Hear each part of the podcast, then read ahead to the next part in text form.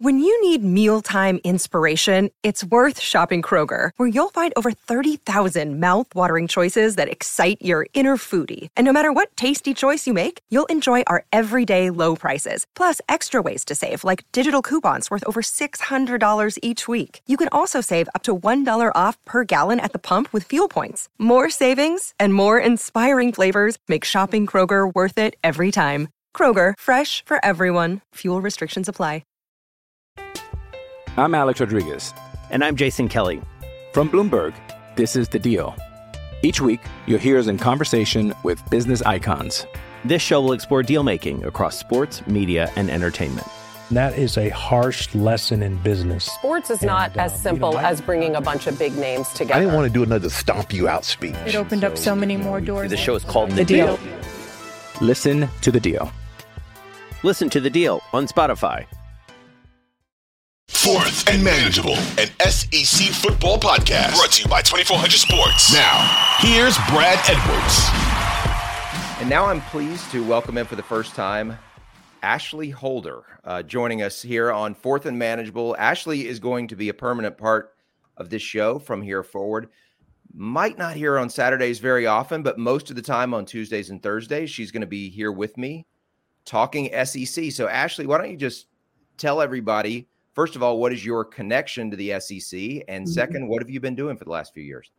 Well, I think it's definitely important to say that I went to the best school in the nation, which is the University of Tennessee. So I am. Oh, a, I'm surrounded. I am a Vol. Yes, shout out to Tyler Bray. That's a part of the show as well. Hopefully, I'll get to talk to him soon. We actually went to school together, so there's a fun note right there. Which he probably has no idea. He probably has no idea who I am, but just know that I did go to school. Hey, you know what? There are what twenty something other thousand people he went to school with who he doesn't know who they are either. So there you go. Exactly. But yeah, for the last couple years, um, man, I've been a, a, few places. I've been in Charlotte, North Carolina, uh, covering the Panthers and the Hornets, and then I went to CBS Sports Network for a little bit. And the last two to three years, I've actually been in uh, Buffalo, New York, covering covering the Bills, which has been what a ride, a phenomenal ride. You got a great divisional round. You had a phenomenal AFC Championship game, so looking like Super Bowl, Super Bowl favorites this year. So that's what I've been doing the last couple years, and also now I'm doing um, college football as well uh, on the sidelines for the SWAC as well. So Jackson State is making that pretty fun. That's for sure. Well, good deal. Good deal. Well, nice to have you back in college football. Um, I'm yeah. sure the NFL will miss you, and I don't know if you're going to miss Buffalo in the winter.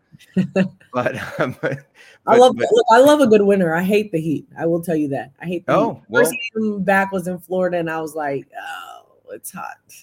Well, at least you're in Charlotte. You're not in the deep yeah. south where it gets you know really really hot. No. So yeah, there's not gonna we're not gonna worry about any snowstorms here. And if there is, then the entire state is gonna shut down.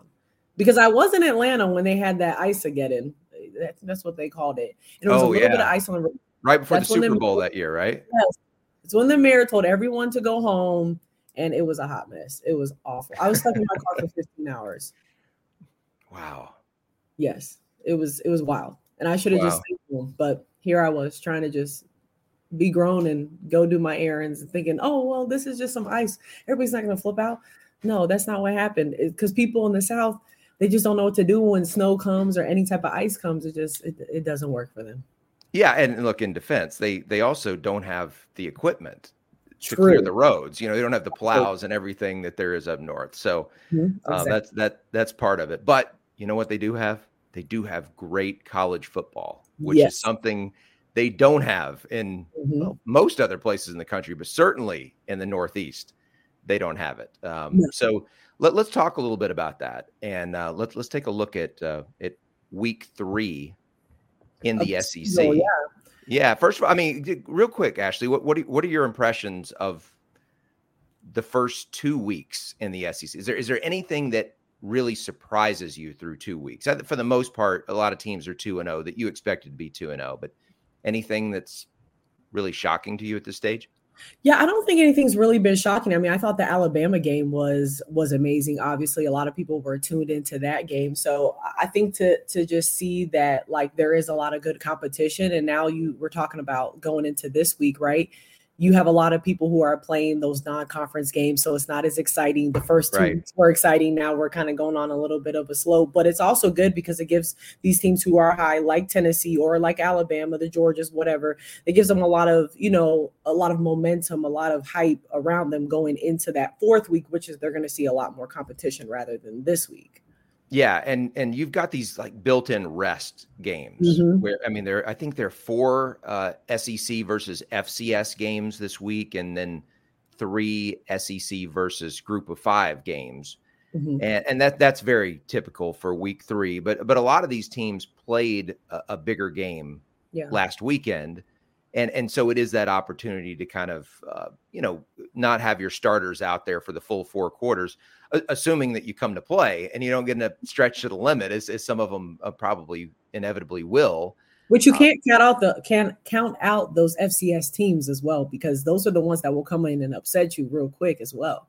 Well, and and as A and M can attest, uh, you can't count out this group of five teams either. You know, Mhm. even when you're a twenty point favorite, Mhm. uh, it- you know they they sneak up on you. So um, so yeah, I mean we'll we'll see if anybody gets a scare or or there's another big upset this week. But um, you know, For for, now, and we'll we'll we'll dig more into these these Mhm. games on Thursday. But just now, just real quick, I just want to focus on the what we would call the bigger games, the Power Five games. So there there are three uh, non-conference games against Power Five, and then there are two conference games uh, in the SEC. And you know, the the first conference game, it's really it's tough to get excited about because it, Georgia, South Carolina. I mean, it's at South Carolina.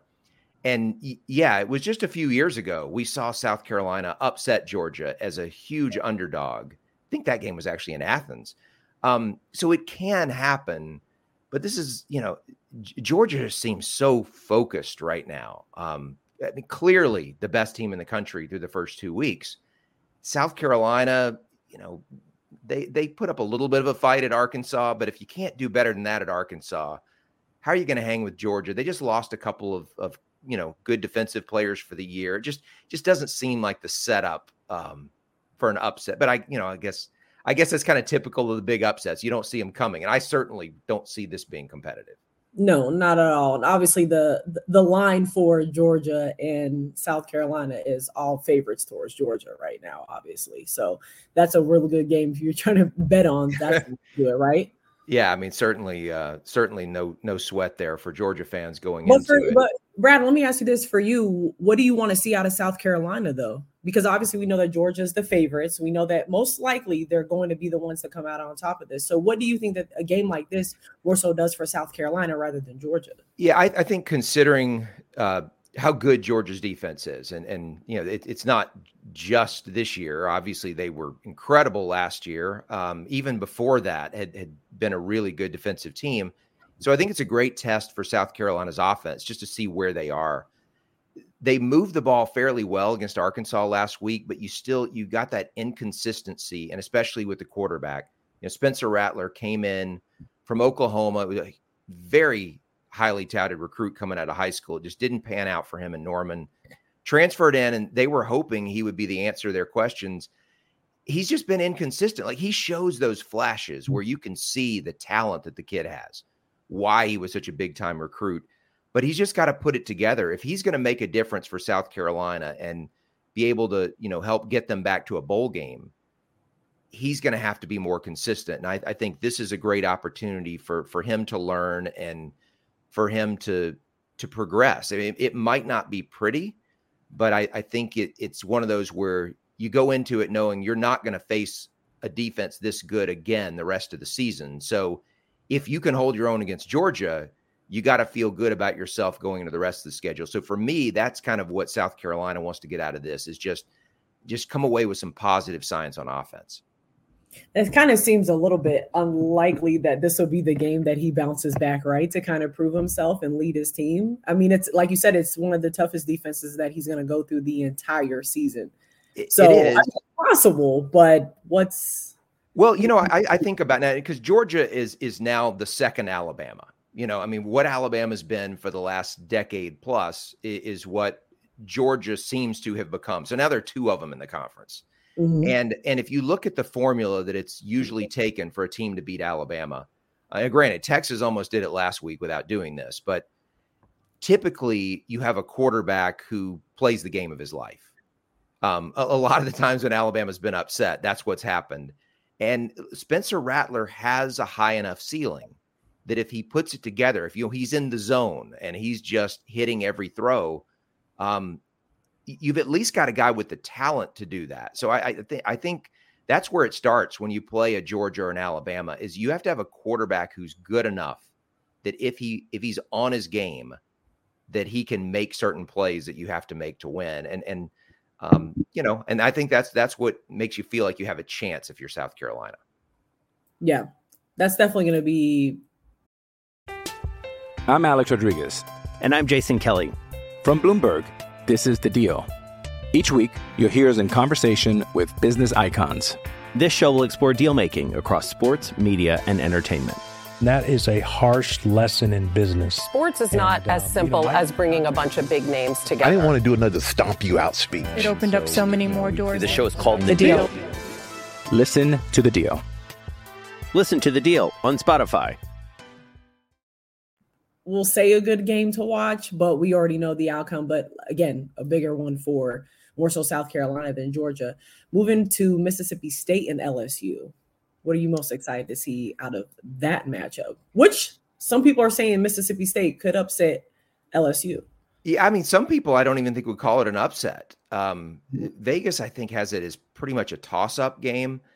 You know, LSU didn't look very good, obviously, um, against Florida State in the opening game, and, and that's really all we have to go off of. It's it's hard to read too much into into last week's game against Southern, even though they, you know, they just blew the doors off right out of the gate. Mississippi State has looked good. Um, I, I, realize that they haven't played a ranked team, uh, but but you know Memphis is is usually a solid Group of Five team, and they handled them easily in the opener. They went out last week and they won easily at Arizona, mm-hmm. which has not been very good in recent years. But Arizona in Week One had blown out San Diego State on the road, a game that they weren't expected to win, and they won it easily. So there are reasons to be, you know, excited if you're Mississippi State. You you feel like you've got a good chance in this game, and uh, you're coming in with the offense clicking.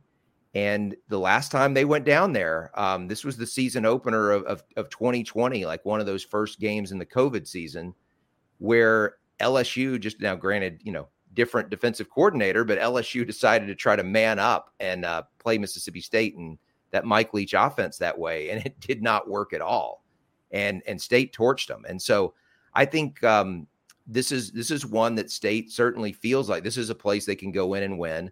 Meanwhile, LSU is is looking at this as this is an opportunity not to completely redeem themselves from the Florida State loss, but if they can win this game, you know, get back on track, one and zero oh in the conference, and I, I think they'll they'll feel like they're in a much better spot than probably the way they felt for for most of last week for sure. So um, I, I, think for both teams, it's just um, it's a you know it's a feel good opportunity as far as starting one and zero oh in the conference in a game that is it's uh, it's not a gimme. You know, this is one that uh, this is one that could go either way, and so someone's going to come away uh, feeling good about their chances for the season, and the other one, um, the other one is going to start to turn pretty negative. Mm-hmm. Well, I, would you say it's safe to say though, like if you watch LSU when they played FSU and they played UCLA, right? That at that point, they kind of, especially that week one loss for LSU against UCLA, that they kind of showed that blueprint really how to beat them. Yeah. So if you look at at what happened in that game, LSU was really just out of sorts um, offensively, where it, it, seemed like that there was a lot of um, maybe a lack of chemistry, I guess is the best way to say it, with Jayden Daniels and his receivers. And when you have a when you have a, a quarterback who transfers in, uh, it's it's going to take time. Like you're not just going to be on the same page with everybody from day one. And you could see there were a lot of times in that game where it looked like he could have stayed in the pocket longer, and he took off and ran. Now he ended up with a lot of rushing yardage, which was good. Uh, some of them he made the right decision to run, but there are other times you just felt like he probably could have made a, a bigger play if he had been a little bit more patient. And it could be a combination of not having chemistry with his receivers and and also um, not being as comfortable in the offense overall as far as his reads and and knowing exactly uh, what he's looking at. And so I, I, think as the season goes on, you'll you'll get uh, you'll get more of that from Jayden Daniels as far as as the comfort. And I I, I think this is uh, this is where you may see it, and and I think this is a good opportunity for him against a a solid defense uh, to go out and show that he's made progress over the last two weeks. I know this game is a toss up, but for you, who do you have coming out on top? I like Mississippi State. Um, mm-hmm. I, I'm I'm encouraged by what I've seen from their offense. Well, really on both sides of the ball, but I mean, it it always with a Mike Leach team. Yeah, with a with a Mike Leach team, it always starts on the offensive side. I mean, if they're not moving the ball and scoring a lot of points, then they're they're not going to win many games. Um, but but they've been solid defensively as well, and uh, I just I feel like I I know a lot more about who Mississippi State is right now than I than I do LSU. It's just it's easier for me to have confidence in them. So um, obviously, I, w- I will not be surprised at all if LSU wins the game. But if, if you're mm-hmm. asking me to pick it, I'm I'm picking State. Mm-hmm. For the three non-conference games, what what do you like out of those schedules? What are you most excited to see? Even though it's not the sexiest schedule for this week three, but out of those, what would what would you look at and say? You know, I think this is going to be a, a pretty solid game. Yeah, so so we'll, we'll save the uh, the A and M game for last because I think that one is the most significant game because of what's on the line. Uh, but let's mm-hmm. look at um, first of all, Ole Miss at Georgia Tech. I mean, we, we saw Georgia Tech get blown out by Clemson in, in, week one. So we know they're not a good team. They, they haven't been a good team for a while. This is a game Ole Miss absolutely has to win. And it's also one that if Georgia Tech hangs around, pushes them to the limit, you start to have some questions about Ole Miss. But Ole Miss is in a situation right now. They got to figure out who their quarterback is. Um, mm-hmm. because they've, they've kind of played two guys for the first two weeks. And I don't know that that's sustainable uh, going forward. You, you can't go through the whole season that way. So I think that's kind of what Lane Kiffin's trying to figure out here is who is his quarterback, and and it's it's a good step up in competition from what they had previously faced, but not so big of a step up that um, you know that it that it's a huge challenge for them. And so I, I think it's a it's a good opponent for Ole Miss. And then the other one, which is intriguing, is Penn State at Auburn. And this is one that on paper it sounds really good because these are two teams that are quite often uh, ranked not only in the top 25 but you know you'll see both of them in the top 10 uh, in a given season uh, on, a, on a regular basis and and yet the people who follow these teams and these conferences don't really expect much from either one of them this year and so it's probably one of those that like this is great timing, right? Week two, they're both two and zero. Oh. It, it's one that's going to make the game feel a lot bigger than it probably is, and I think we'll look back at the end of the season and we'll say, yeah, you know, that not sure either one of those teams was very good. Um, but I, am I'm, I'm excited to watch it, see what uh, what Auburn can do, especially with with the home field and, and a big game situation. And uh, for Penn State, I mean, this is this is big. And, and look, it, it in a roundabout way, it kind of affects the top of the SEC because we're always looking at the possibility the SEC could get two teams in the playoff. And mm-hmm. this year, there's also a possibility the Big Ten could get two teams in the playoff with Ohio State and Michigan. Penn State plays both Ohio State and Michigan. Auburn plays both Georgia and Alabama. And so whoever wins this game, it's going to make them a better looking opponent for the selection committee when they start deciding, okay, if if, if a conference is going to get a second team in, which one is it going to be? And, and, I think especially on the Penn State side, this is a game that if they can win it, they're probably going to end up in the top 25 for a lot of the season. And if they do, it's going to be a feather in the cap of both Ohio State and Michigan to have beaten Penn State. And mm-hmm. you know, I, I'm I'm still not sure they're that good but mm-hmm. um, it, it's a big game for the Big Ten for that reason, bigger than I think it is for the SEC. Because if Penn State wins, um, then then it it does give an opportunity for two of the of the top teams in the Big Ten to have one more quality win on their resume. And I think especially for a team like Michigan that has such a weak overall schedule, it would really help them if Penn State's ranked. So for for me, that's the significance of this game more so than you know what either team would necessarily get out of winning it. it it's just really it's it's bigger for the playoff contenders that are in those two conferences. Definitely down the line, down the line, and that's where all those games early in the season matter rather than trying to make right. That, yep. that stride at the end of the season. And like you said, you wanted to keep this game for the last uh, topic that we talked about, A and M in Miami uh, Miami traveling to College Station. This one I think is going to be a pretty good game, especially when you look at Texas A&M, like you said, who just lost to App State and needs to really redeem themselves. Yeah, they do, and this is where we're going to find out what this A&M team has because uh, they clearly were caught off guard last weekend. weren't expecting the fight they got from App State, and if they have it in them to be a top 10, top 20 caliber team, this is where we're going to see it because their backs are against the wall here. And I, I realize it's only week three. They only have one loss on the season. But if you look at the next four games for A&M, and let's remember, they're coming off of a loss. They have Miami here. They have Arkansas next week. They're at Mississippi State the week after that. And then they're at Alabama. Mm. Okay, it it is not far fetched at all. The way that A and M has looked the first two weeks, to imagine them losing four more games in a row, to, to lose all four of those and to start the season one and five.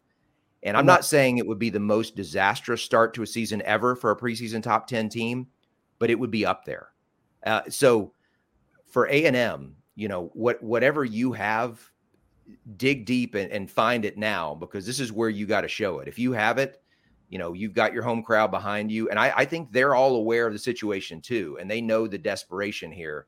Um, th- there is a high sense of urgency for a&m and uh, i would expect their a game. The question is is their a game good enough? Um, because miami has looked good through two weeks and i think they're they're much improved. I think they have a lot of confidence. Um, they have a better quarterback it appears than they've had in quite a while and so um, I, I, think this is going to be a big challenge for A and M, and um, the, the whole next month is, really just kind of living on the edge if you're if you're A and M because the the next four weeks are going to really determine whether this season is a success or a failure for them. So with Van Dyke, obviously at quarterback, you'd have to do, do you assume that Texas A&M is probably going to be more de- a defensive mindset going into Saturday's game? Well, I think we're going to learn how good the A and M defense is. Um, they, you know, they've been solid the last couple of years.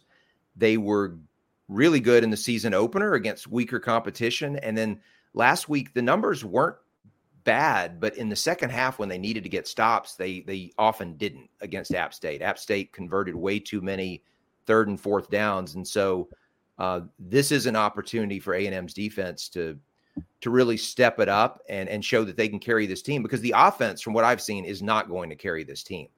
Uh, this is a team that when they get into SEC play is going to have to be able to find a way to win games that are played in the 20s. That they're not going to go out and score 30 40 points against good teams very often. So um so yeah, I think this is this is a chance for that defense um to really make a statement and and show that they're good enough uh, to help this team uh, remain in the top 25 this season and and and and really be relevant because that's that's what it's about at this point for A and M. It's just it's just staying relevant and having a, a good season and being able to capitalize on um, the great recruiting class that they just had and, and just keep moving the program forward because right now it feels like it's kind of walking that tightrope. You talk about being relevant right? Do you look at the other teams that are playing like I don't want to say uh, you know other these other FCS schools or things like that. When you look at Tennessee, who's playing Akron this week, right, and then they've got a big game against Florida the following week. Do those games really matter as far as more so, you know, not just getting another win on the column? Or you know, do you still have to take those games just as serious? I know, I know they're going to say we take them just as serious, right? Of course, that's that's the proper answer to say. But how how important are those type of games? I don't think that it's necessarily important to go out and and dominate.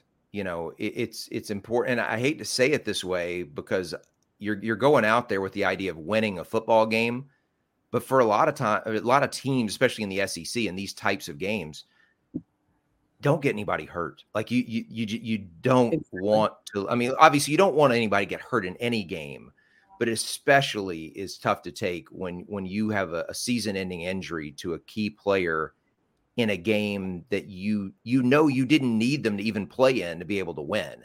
And and so those types of games are always a little scary I think for coaches because of the possibility of injury and it's always a question of how many reps do you get them? How many series do you leave them in for? How far into the second half do they play? Mm-hmm. For example, and that's why you want your team to be sharp. You want them to have that big halftime lead so you can justify taking out the starters early in the second half, not risking injury uh, any longer than you have to. Um, but it doesn't always work out that way. You know, sometimes, especially when you look at Tennessee coming off of a, of a big road win, this is a natural place for, for them and, and a number of other teams in the SEC this week to come out flat. And if they do, um, I'm not saying Tennessee will get tested, but some of them will get tested if if if they're not ready to play. And and so that's always the tricky thing. Is that uh, you know, look, unless unless you are a serious playoff contender. And at this point, I don't think there are more than two of those in the SEC. Right. The style points don't matter. I mean, it, at the end of the day, it really doesn't matter whether you win the game by seven or you you win it by by forty seven. Um, but yeah, you you want to you want to keep progressing as a team, and you whatever things that you didn't do well last week, you know, you want to work on those and get better this week, and that's what these types of games are all about.